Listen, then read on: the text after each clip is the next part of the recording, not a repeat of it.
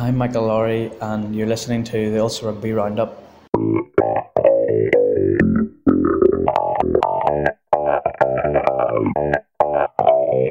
Hello and welcome to a Six Nations edition of the Ulster Rugby Roundup with no Ulster games to look back at or forward to. We're all on international duty, but we promise to do it all through white and red lenses. I suppose that could mean England, shouldn't it? But it doesn't. It means Ulster. I'm Gareth Hanna, and with me this week are Jonathan Bradley. Hello, how are we? And Michael Sadlier. Hello.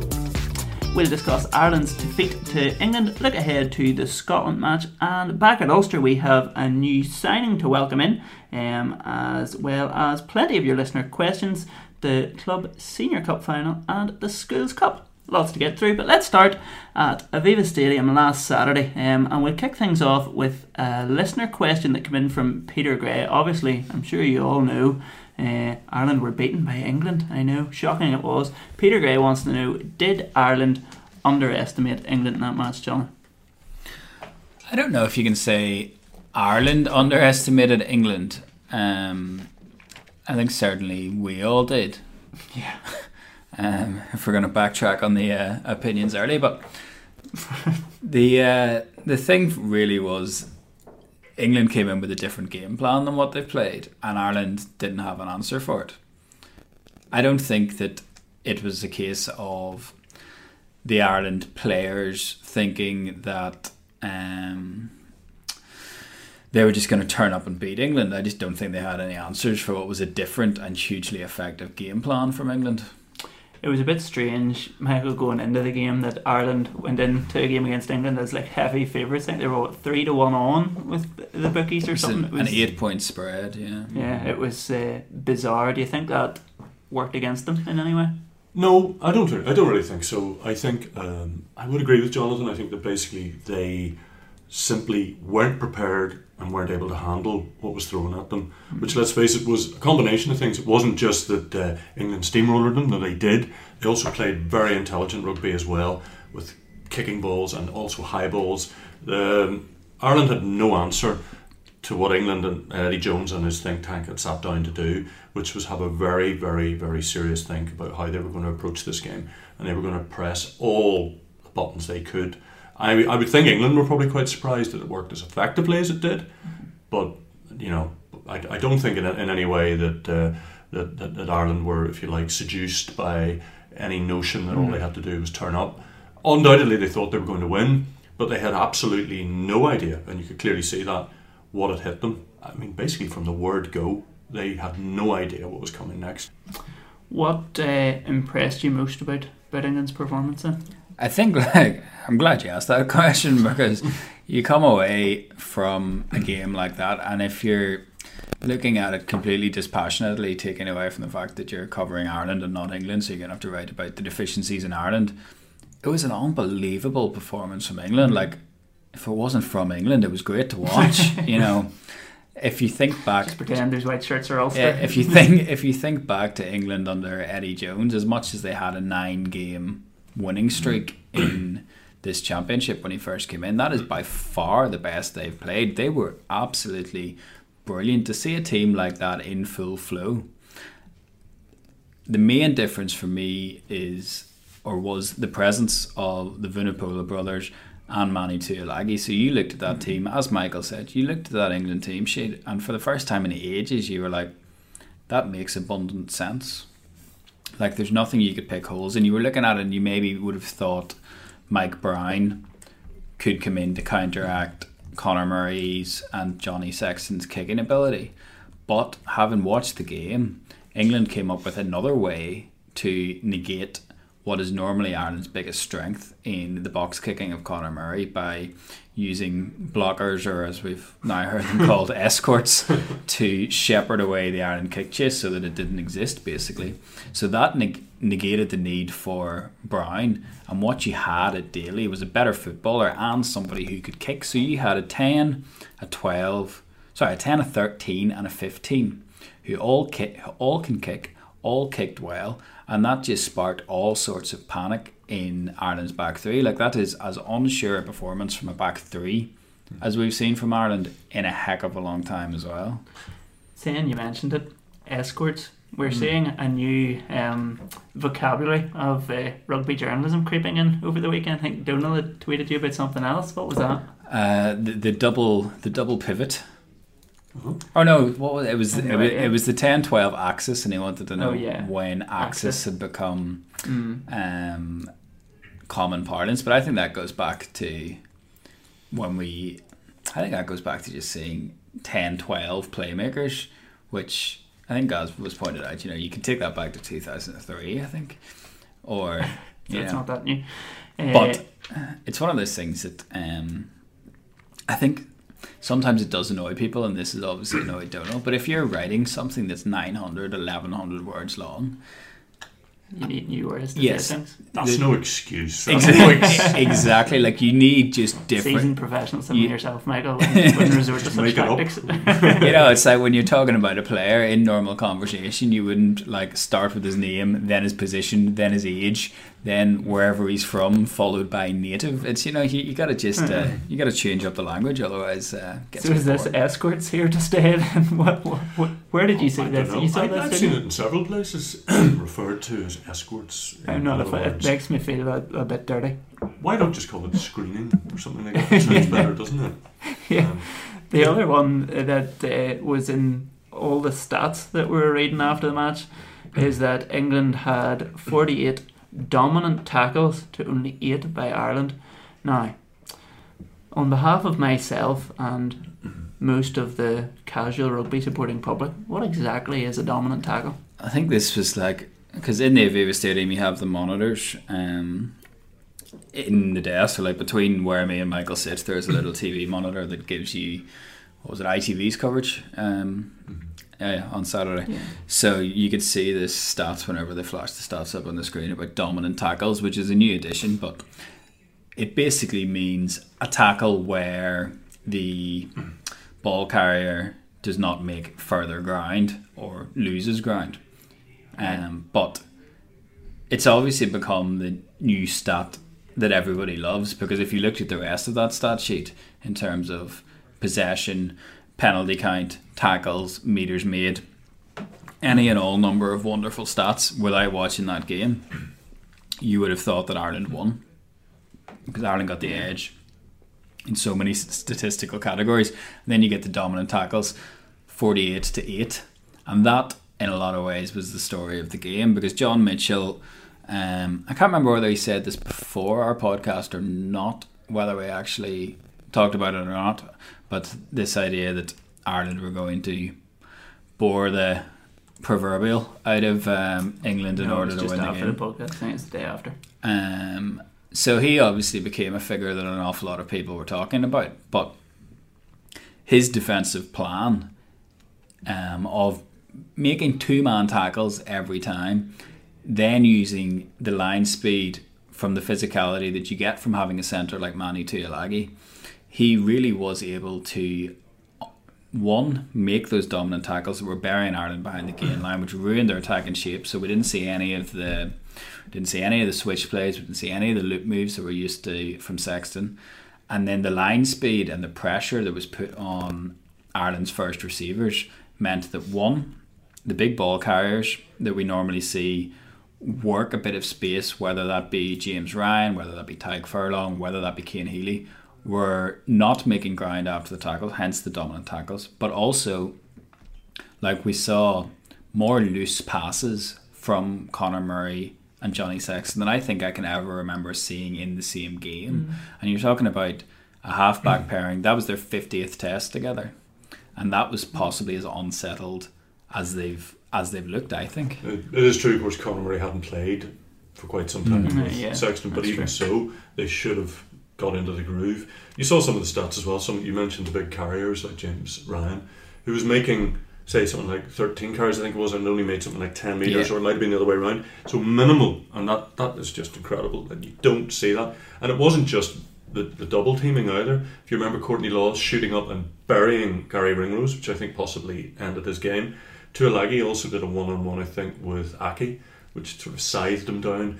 So they were also doing it in the, in the more traditional way by shooting up on one on one, but they also were a lot of those dominant tackle stats would have come from the double teaming that they were doing and driving the ball carrier uh, you know, in reverse. The thing is that if you want a saving grace from this, Mm. I don't think that there's any other team in the world, with the exception of the All Blacks, that can play like that. Because I don't think any other team has the blend of power, pace, and physicality that England get when you have Itoje, Vunipola, other Vunipola, Tuilagi, all in the same team. I suppose the only concern would be South Africa might be able Yes. to do it once they've assembled their most mm. powerful team.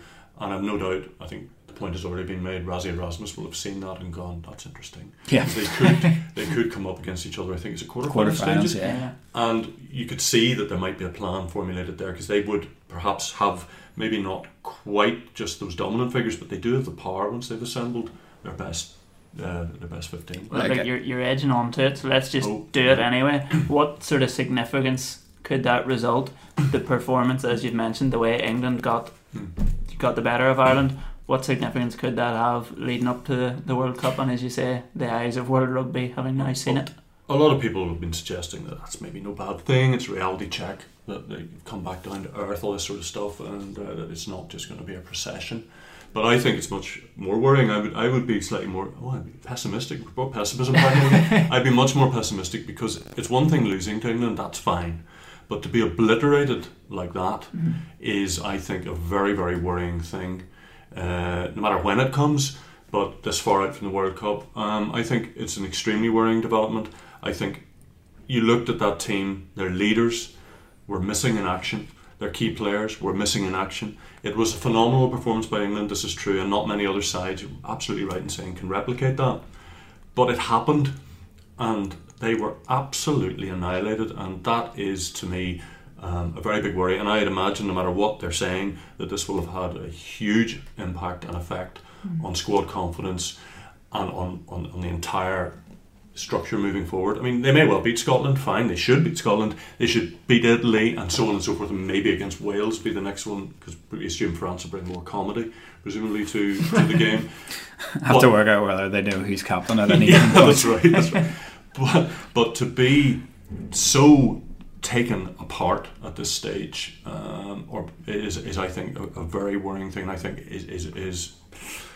That's more than sounding alarm bells. I think that's very worrying because so many aspects to Ireland's game just were not visible there, including mm-hmm. players. Nothing was visible, mm-hmm. and that, that I, I, I don't know if you'd agree with me or not, but I'd be very worried about the, the nature of, of how that defeat came about. Yeah, because it's so comprehensive. Yeah. What you have is for the first time, I think possibly ever, you have somebody providing a blueprint of how to beat Joe Schmidt's Ireland. Because if you go back to Argentina in 2015, which is really the other defeat, the only defeat that really rivals it in terms of just got punched disappointing, then yes, he had the idea that you can get to Ireland out wide, and that persisted for a little while. But that wasn't the main um, reason, really, for the loss. The main reason for that loss was Ireland's most important players were all injured at the same time.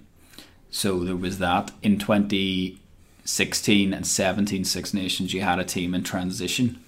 But this is the first time where you would have watched a game and thought, that game went that way because the opposition coach had a better game plan than Joe Schmidt had for Ireland. Mm-hmm. And that's the lingering hangover that there is now a way mm. for people to look at and see when Ireland have near enough their best players available.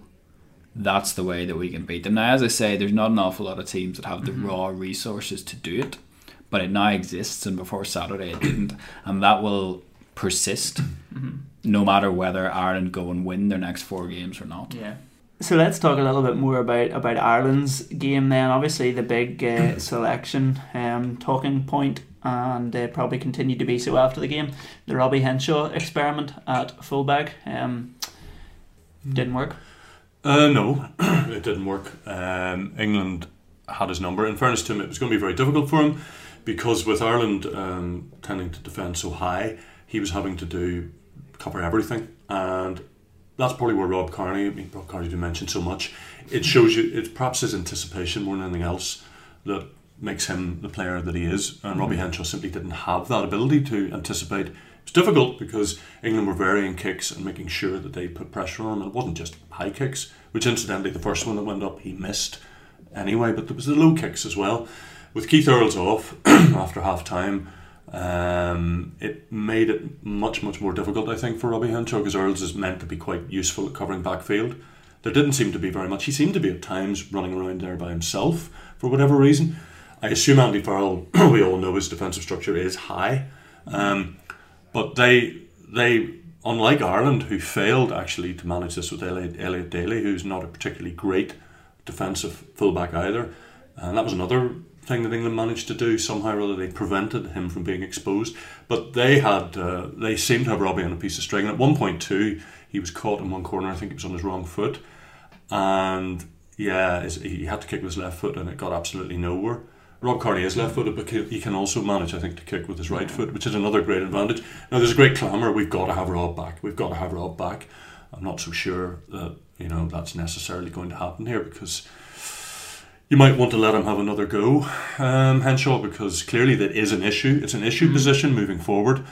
Rob Kearney may not and has lots of fitness issues mm-hmm. and may not be available potentially come the autumn. So, what are the options? And that's, I assume, what was being looked at here. And yeah. I would be, don't know, be surprised if, if, if Joe abandons it immediately mm-hmm. because Robbie Henshaw may well be a solution, uh, as we've already alluded to, especially without the likes of Simon Zebo likely to come in, who would have been a perfect fit maybe at 15, though some people think he's iffy enough defensively. So, um, no, the experiment most definitely did not work under those circumstances.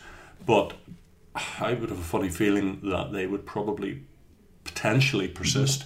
Because if they, what are they going to do at 15 then? They're going to put Jordan Larmour in there or Will Addison, neither of whom, well, not greatly experienced at this level neither was Henshaw at fullback, naturally enough, but he's a very experienced player. Mm-hmm. So I don't know. I, I, have a funny feeling that Schmidt may want to see Robbie Henshaw go again yeah. in a different, slightly different environment. Mm-hmm. Yeah, I suppose it would be be harsh to judge him on a day that was. Um, it wasn't the worst performance of, of, of Joe yeah, Schmidt's reign. It wasn't necessarily his fault. Yeah, Robbie Henshaw that went wrong. Um, you mentioned him there. Um, Chris Toole, not Chris Toole, he's the asker of the question.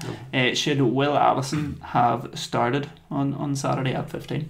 I think you'll get the answer to that with, as Michael sort of alluded to, they are the team selection for this week. Like in the Chris Henry column running in today's paper, Chris makes the point that if Robbie Henshaw were to play four or five games at fullback, then I don't think there's any doubt that he would be able to adjust to that. Mm-hmm. And I think it's important to note that we are talking about being Ireland's backup fullback because I think Rob Kearney, if he's fit, still starts. Yeah. Um, you're talking about somebody that's been Ireland's best fullback for a decade, no matter what. Uh, he's not always the most popular player with fans, but at the end of the day, that's what you're talking about. Somebody who's been the best at his position for this country in 10 years. But if we see um, the Henshaw experiment abandoned, and I'd be like Michael, I don't necessarily think that's what's going to happen. Mm-hmm. Then it's an admission that somebody else should have started, Will Addison, mm-hmm. presumably, assuming that it's not going to be Simon Zebo, who is probably in a lot of people's eyes Ireland's second best 15.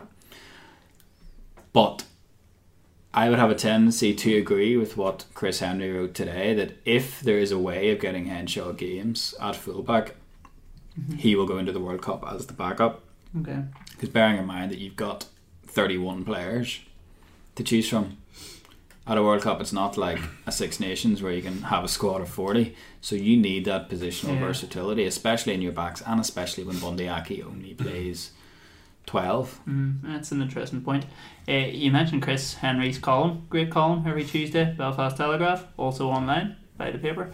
Um, he said today uh, that he raised the point about Simon Zebo, who you've both mentioned.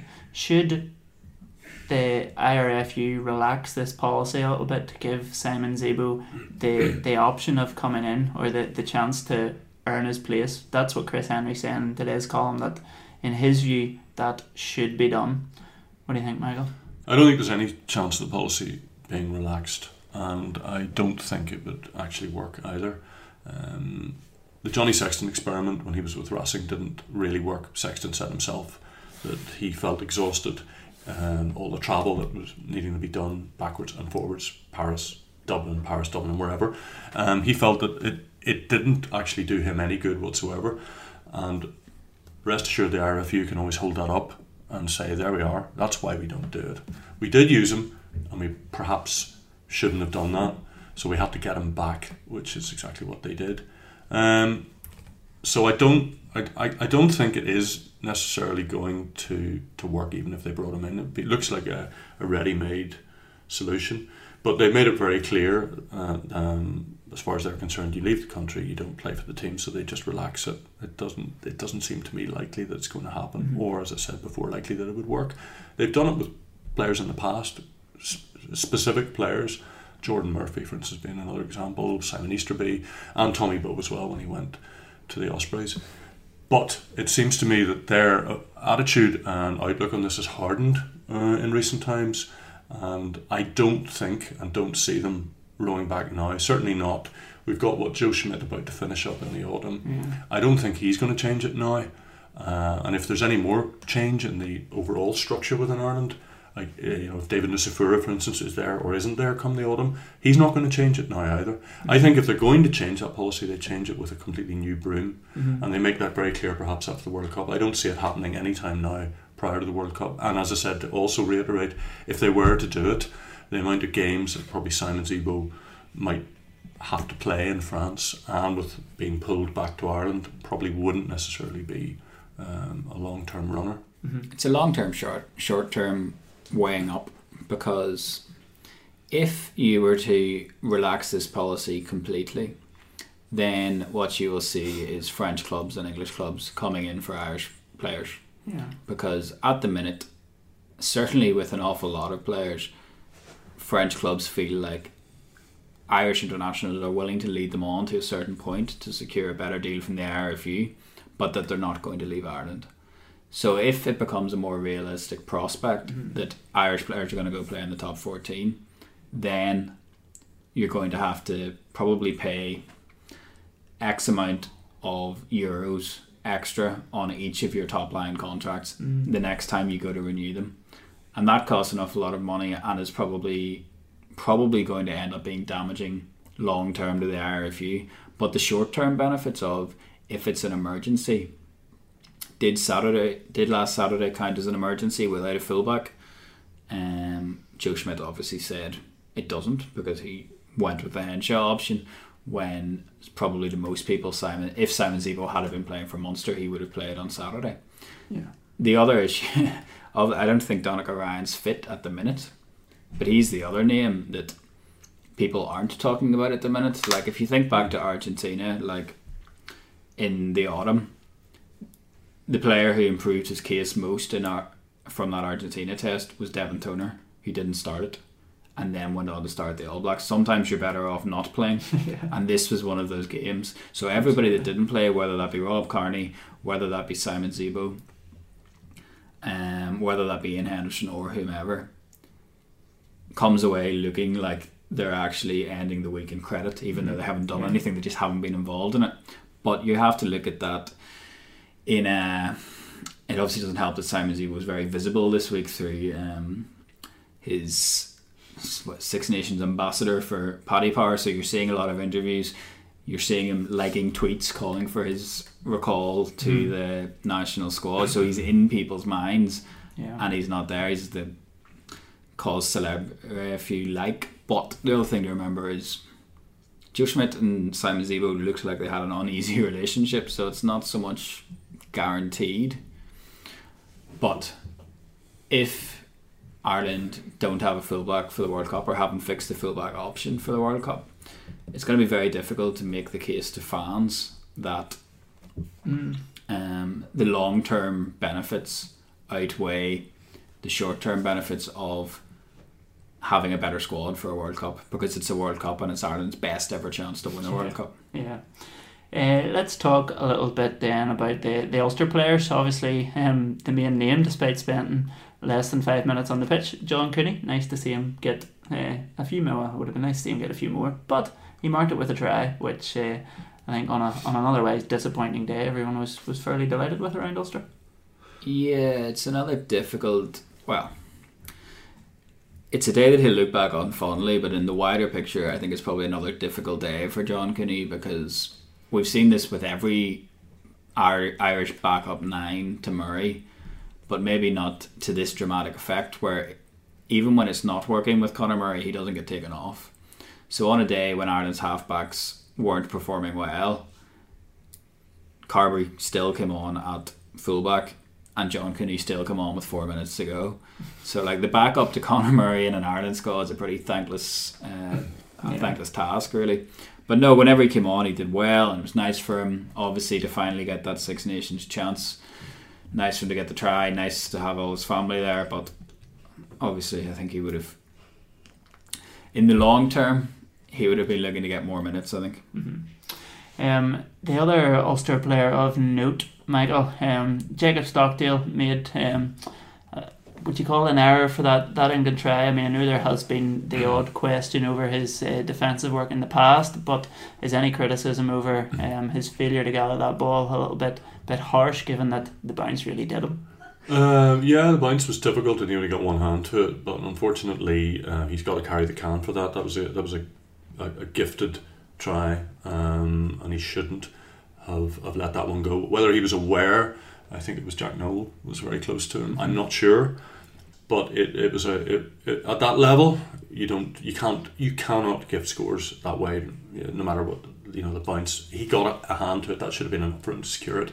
It was in a very dangerous position in his own goal area. No, unfortunately, he, he will have to carry the can for that. It was interesting because I mean I did notice when uh, Ulster played the Tigers, they kept kicking, especially I think towards his area. So whether or not there's been someone identified the thought, well, maybe he's not just so good when he turns. I don't know. The, the last um, it was um, uh, George Ford was doing that. He was on the bench. I think mostly. Um, it didn't really work at the Tigers, but it was interesting. They kept persisting. I don't know if you remember, John, with this, these kicks into backfield. Um, now, whether or not uh, they thought that this was worth pursuing when the England guys got together or not, I don't know. But boy, it certainly it certainly worked for them a low, difficult kick to deal with. Now, in fairness, it is a difficult kick, but at that level, you secure it. Uh, you just have to secure it. Now, some said it was a bit casual because, but I think the bounce was difficult. Mm-hmm. But no one else can unfortunately carry the can for that, and that that, that, that was a, that was a score that was gifted to England, pure and simple. Probably was thinking just at, at full time whenever he looked like he was going to get in a fight with one of the England players. Can't remember who it was. It sort of uh, it was just at full time, but it sort of came to my mind that that's probably his first disappointment in a in an Ireland shirt like that. It's uh, it's probably yeah. something he hasn't had to had to deal with before. Most high profile mistake, yeah. yeah. without doubt. But I mean, I he was having like, a terrible, terrible day anyway because he couldn't get anything going. But he wasn't alone.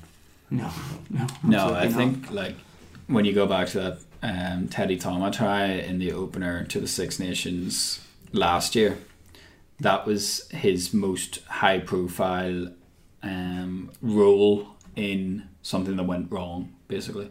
I'm not saying, again, he was not the only one to blame, even in that specific instance, but that was on a day when Johnny Sexton knocked over an 83rd minute 41 phase drop goal, so it gets lost in the shuffle a bit, mm-hmm. and then we saw what he did afterwards. But when you're talking about putting those kicks through and behind, like, because we had talked about this before um, just after that Leicester game, and then talking to Ian Humphreys about what we had spoken about, and it was another one of those um, moments of insight into what this podcast would be like if people who knew what they were talking about were here. Where he was Michael's like, here. Michael knows that's, that's, that's, why we brought Michael in this week. um, where sort of saying that the the reason to not kick to Jacob Stockdale is because you're scared what he's going to do when he gets the ball going the other way. And that was yeah. why against Leicester you would have seen um, probably trying to put the ball in his area but on the ground so that he can't counter attack off it. And like England did that again well because it was as Michael said before there were a lot of kicks along the ground and stuff like that. I mean, the bounce didn't go for him. A lot of bounces have gone for him. Yeah. In uh, it was only two weeks ago. In his career so far. For being yeah. able to the, and it's like so well. it's all well and good. Do you know what I mean? For me to sit here or sat um, three tiers in the Aviva above him and be like, in that split second, would it have been better for you to not go for the ball, take the contact, and get a penalty for being tackled before you got to the ball? Would it have been better to go with two hands, dive on it, rather than try and play it around the corner? You know, in that sort of moment, he's tried to do something that hasn't. We saw the same with Hugh. He is another good winger. Well, admittedly, he was playing fullback, but um, another good back three player where sometimes these things they don't come off. And again, like Michael said, there were other players. You know, could we have seen somebody else covering in behind to help him?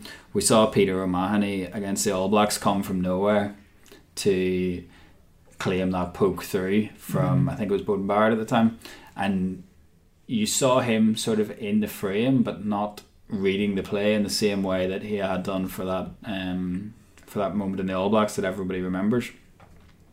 So it's another one of those. Collectively, it's just it was a bad a bad moment for a back three that was playing with a fair amount more confusion than we normally see.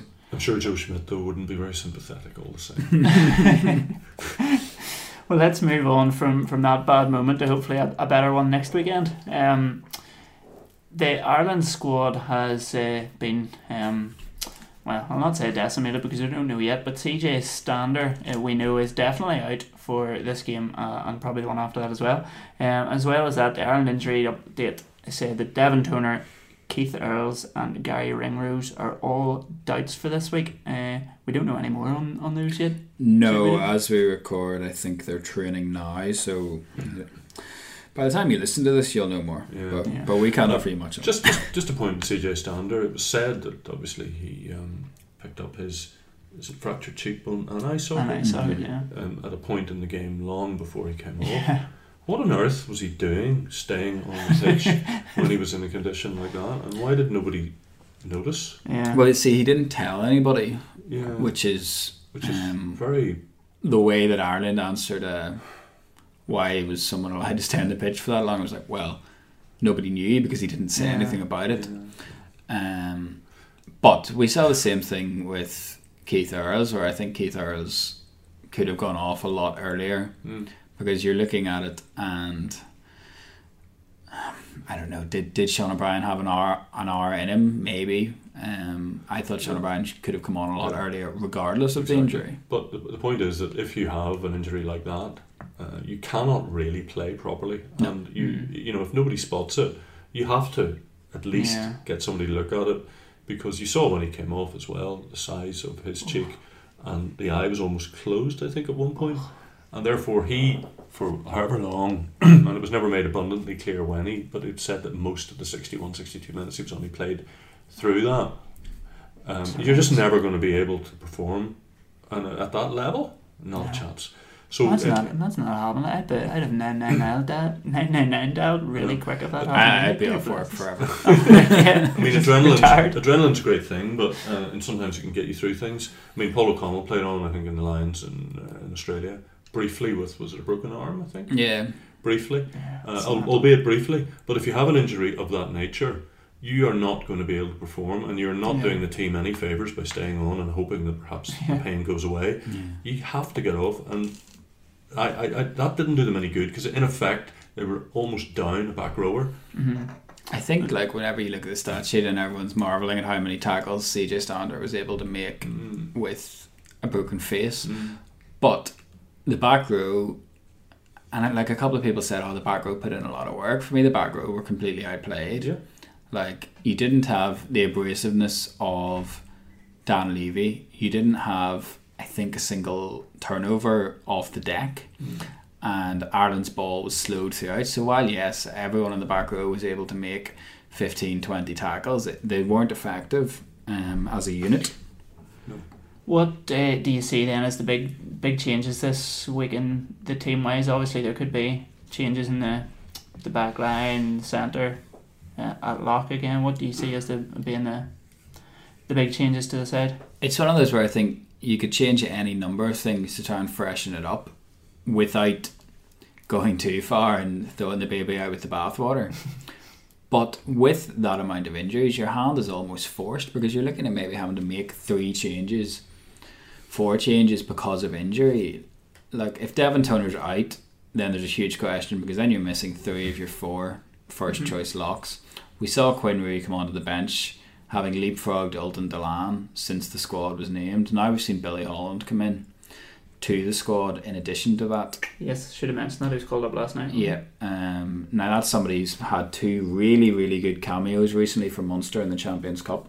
But again, I mean, you're talking about coming off the bench, and and talking about a 33 year old who's got one cap before. hmm So you would expect, I suppose, Quinn Roux to start, given that he's a tight head lock and given that he has more line out calling experience than Dillane. Holland obviously can call a line out as well.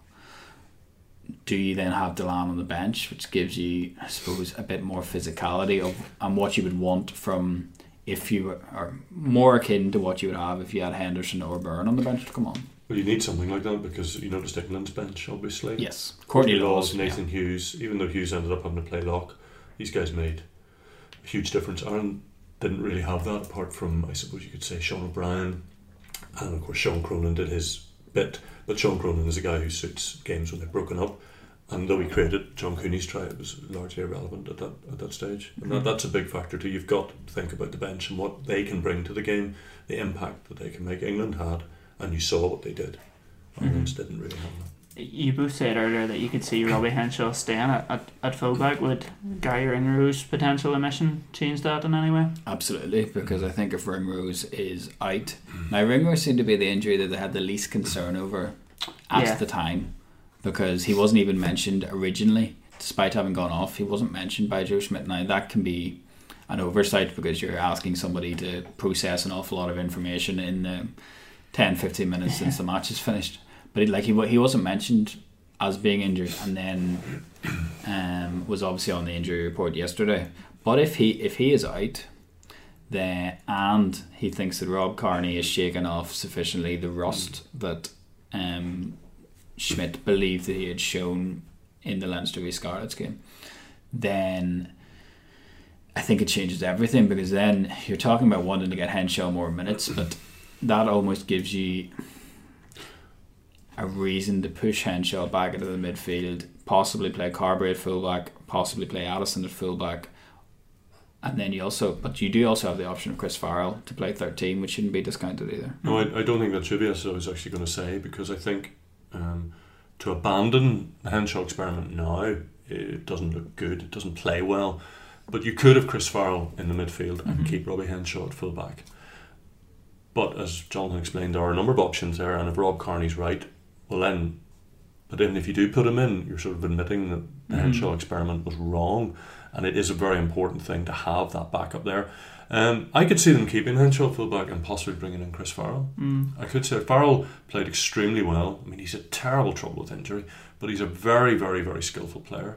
And I think him and Aki, I'm not sure if they've actually played together or not. I, I think they maybe played against Fiji, possibly. Yeah, which is hard to tell because uh, they're both essentially, you know, th- th- they're both essentially powerful players. But actually, Farrell's got a great skill, a very high skill level as well. And he's been in good form for. Ulster. Like, Mhm. you know, Chris Farrell is somebody that if he were to come into the team, he's certainly earned it.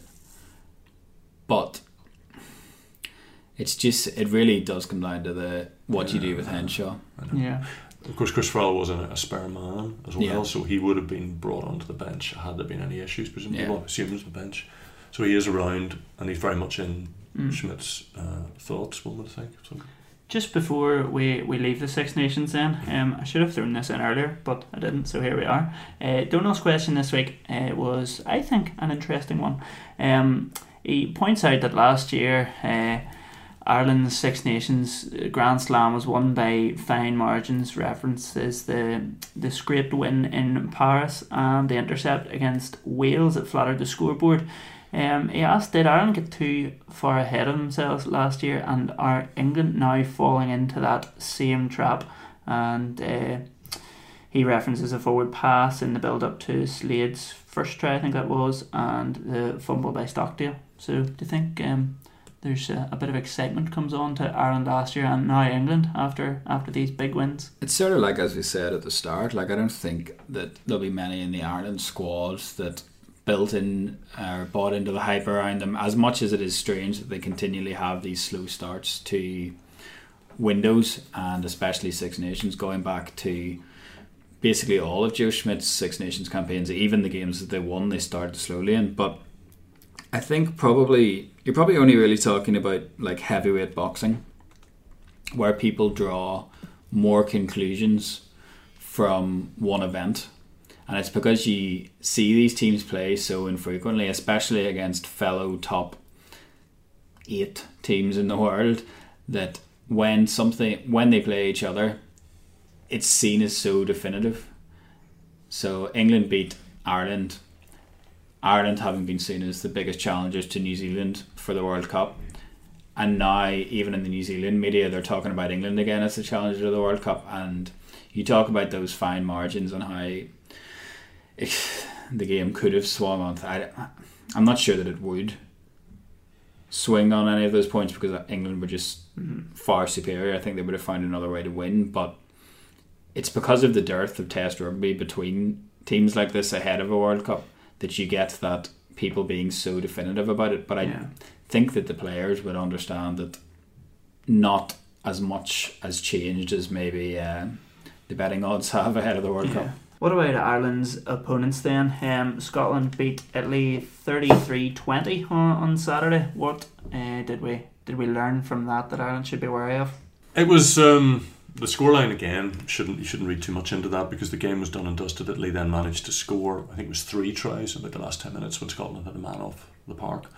Um, what I was impressed with was the way Scotland had brought um, some of their some of their plays. It brought people like uh, well, obviously um, Kinghorn got hat trick, but also uh, Tommy Seymour into play, coming off their wings and popping up at various angles, tearing through Italy. Very hard to judge with Italy, as you know. They did defend quite well, but you know it's Italy, so it's it's a difficult one to really say. But obviously the key man, and I mean it's interesting. Owen Farrell was, was such a dominant figure for England, uh, among several others. But Finn Russell is the man who makes Scotland tick, and if he is allowed the time and space that he was given against the Italians, then he'll have a very very pleasant afternoon. I, do, I can't see that happening against Ireland. I, you'd like to think that a player of Johnny Sexton's quality will bounce back and, and hopefully dominate the game. But if they allow Finn Russell to play his box of tricks and he can do various things, he's uh, he was he was some of his kicks through as well. They're worrying things. Some of his kicks through were uh, caused the Italians an awful lot of trouble. They've got to make sure that Finn Russell can't play.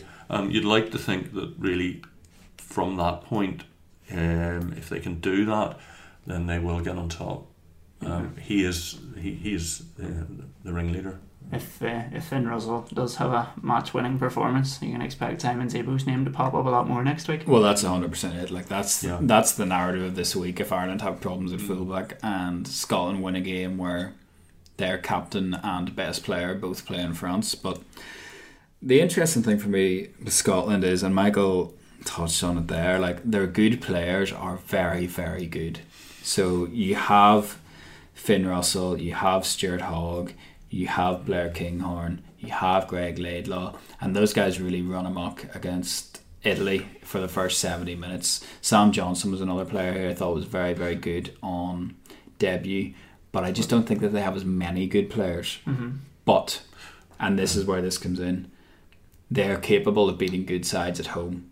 Their depth maybe gets exposed when they go away over the summer, um, when you you're missing a lot more players through injury. But they're missing some key players already in the shape of Hamish Watson and John Barclay from their back row. WP Nel's now out as well. And it's when they start to lose those key men that you see Scotland have the results that make people think that the Gregor Townsend project isn't progressing at the pace that we expected. But at Murrayfield, they're, they're a serious proposition. I think they might have Jonny Gray coming back, which Yeah, would be yeah. a very big bonus to them. But losing WP Nel is, is a big blow. But certainly, if, if you allow them to play, they will tear you apart. they will. They do have. I mean, Stuart Hogg. you saw him there on Saturday. Um, he could score from anywhere Mhm. if you give him the space. Just like love, Scotland will tear us apart again. Indeed. Um, the Women's Six Nations, of course, got underway as well uh, on what was it Friday, Friday evening. night, we had yeah. Claire McLaughlin in last week. If anybody hasn't listened to that, go back and listen to our interview with Claire McLaughlin. Um, she was very nice and spoke very well about, about women's rugby in general, not just the Six Nations. Um, but her and her Ireland side had a tough opening day, uh, beaten 51 7 by the professional players of England. Um, you watched that one, John? Yeah, well, I mean, you touched on it there. Like the professional players of England, it's two teams working with completely different resources. We talked about it a wee bit with Claire last week about just the familiar names that you don't have anymore, who have retired over the last couple of years, and it's a very inex- relatively inexperienced Ireland team. They did okay for the first sort of two minutes. Things were pretty encouraging, and then just off turnover ball, England scored their try, and from there it really was trouble. Like there were encouraging periods for Ireland where they got themselves into good positions. They just couldn't take their chances, whereas England were ruthless, and that's just the difference in quality. But just just a word for Claire Molloy, who was in a defeat of that margin, really put in a very very strong performance as somebody who looked like they could have been didn't look out of place. Um, playing against a team like England, and obviously Kathryn Dane as well, getting on um, of Enniskillen, getting on for a debut as well, probably in similar to Cooney coming on in Yeah. situations at scrum half that maybe ideally you don't want to be, but um, it's good to see her get her first cap as well. Absolutely. Do you know when their, their game is this week? They're playing Friday night in Scotstoun. Oh, on Sky Sports again. If anybody wants to. What? No, is it not? No, Maybe did- that was just because it was England. that was was because it was England. Yeah, Alright. Depend, Typical- depending on typical where you podcast. you may be able to watch the under twenties depending on where you live. But um, back to Ulster then, and uh, since last week's podcast, Sam Carter, who we did discuss uh, as an imminent signing, has now been confirmed. Um, Michael, good, good recruit this one. Very good recruit. Um, very good recruit. Um, it's no secret that Ulster need to beef up their front five. They still need probably a, a quality, a really quality signing, perhaps at, at loose head prop. But to get him on board um, is a very positive sign, and uh, you, I think everyone can be very encouraged that he will bring uh, something very considerable uh, to the party, and you know, and they do need a harder edge. There's no doubt about that, and hopefully he will bring that.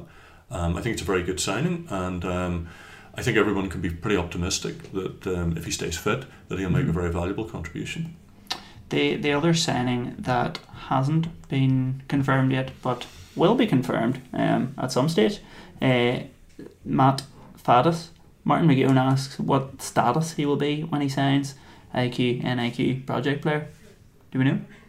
Well, I think we've probably seen the death of project players, especially ones that are 27. So he's not going to be considered a project true. player because he's not going to play for Ireland um, ever because you, you have to wait five years now. So I think James Lowe's probably the last person that we're going to see come in and play for Ireland through that route. But the way that they are, if you're looking at these things now, I don't think before it used to matter a great deal because you were allowed X amount of um, NIQs and X amount of project players, but that's not really the way that we see it anymore. You know, um, Jamison Gibson Park and Lowe, who we mentioned at length, so that you know that's two project players, and they probably only have Scott Tamani as an NIQ, but it's more about what the IRFU perceive in value for money now, and what they perceive as value for money certainly looks to me to be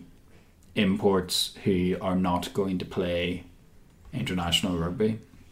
Ryan Cullen would like to remind you that if Faddes isn't announced now, there's going to be a rat. So after your stories, so just brace yourself. Not and no deal Brexit. yeah, That's yeah, it. between that. well, if either happens, the Queens are going Yeah, I was to just vote up the say. Thames or something. But um, I don't know, like They're making plans to move the Queen if Matt Faddes doesn't sign for Ulster. I don't know, like I think we did pretty well in our other stories last week, so we should have some. But he benefit- is going to sign it. we should have some benefit of the doubt in Let's people's all calm minds, down. shouldn't we? Um, just basically every other question this week is about new Ulster signings uh, and where they need to strengthen. A loose head, basically, the, the answer the answer to that one. I think they need to sign a loose head.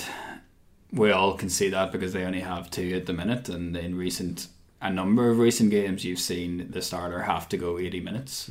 Um, but and we mentioned this last week that you don't really know how much you have to strengthen with and where you need to strengthen until you know what Marcel Coetzee is doing. Mm-hmm. Yeah, yeah everything And would we seem don't to hinge get- on that. We don't know really what's going Yeah. on there, but everything would seem to hinge on that.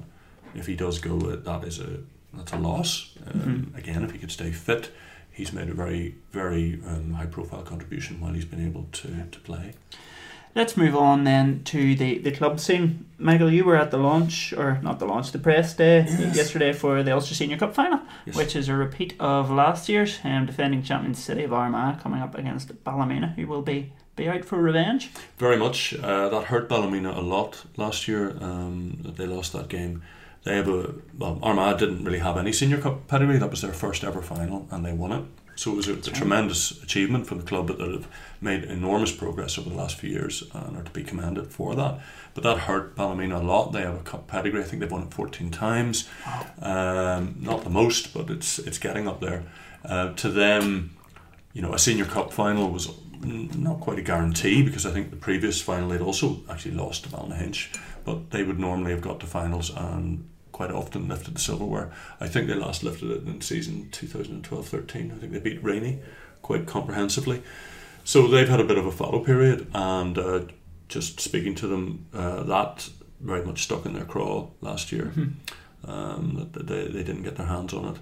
They're also struggling in the AIL, so this could also be seen as a springboard for them to try and revive their fortunes. They're bottom of 1B at the moment, which is automatic relegation Mm-hmm. um, to Division 2A. Uh, though the, the league is extremely tight, so Yeah. it, this would be seen as a very useful springboard to them. Armagh come into it reasonable form in the All Ireland League, very confident, um, probably more potentially more of a settled side as well.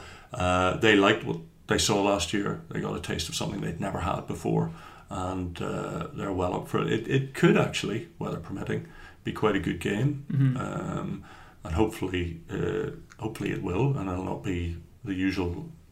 Possibly freezing cold night in Ravenhill, uh, but anyway, it could be a very good game. I'd say both sides have very, very compelling reasons to go for it. And as you said, a repeat of last year, which is interesting as well. We'll see how uh, that one pans out. Favourites would have to be Armagh, though. Okay. Okay. Well, uh, if we get another rendition of Boys from the County Armagh from the pitch, then I, I'm all for that. Um, in the Schools Cup, then, of course, the, the top seeds enter on Saturday. Uh, the draw is on the website, and we'll have coverage of the, the next round draw, which uh, we understand is taking place on Saturday rather than Monday this week. Uh, the top tie in that one, Sullivan, um, playing their local rivals and defending champions Campbell. Should be a good game. Are you going to a game? I will be in Edinburgh. Oh yeah, of course it would be difficult to It would- it would be. from Scotland. Taking a Edinburgh Schools Cup game or something. Yeah, but you're going to Sullivan, Michael. Yes, um, I will be there. I've seen them play each other a number of times over the years, uh, last few years now. I think uh, as a real Campbell have always had the upper hand. Um, this year, I'm hearing that Sullivan actually fancy themselves again. They they might uh, get a wee bit of a run going here potentially. They, they think they're quite strong. They've got a few representative players in the side as well. I think they're quite very decent players. Campbell, uh, not so much is known about them this year. I think they're okay, but uh, excuse me, nowhere near as strong as probably last year. But it'll be an interesting one. It's not as clear cut as it might appear to be Yeah. um, on paper, so it could be really quite a contest.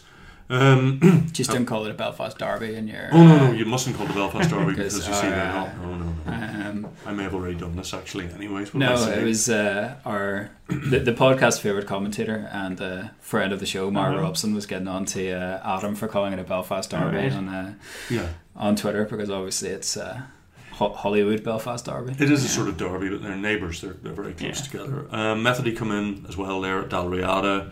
They seem to be being spoken about as everybody's favourites. Inst host uh, Royal School Dungannon. And an interesting one, uh, Royal School Armagh are at home to Bangor Grammar. Um, Royal School Armagh were uh, last year's beaten finalists and uh, Bangor Grammar have uh, Aaron Sexton in their ranks, who I saw playing last week, uh, not last week, but the previous round against Regent. So that could be very interesting to see how that one goes. Absolutely.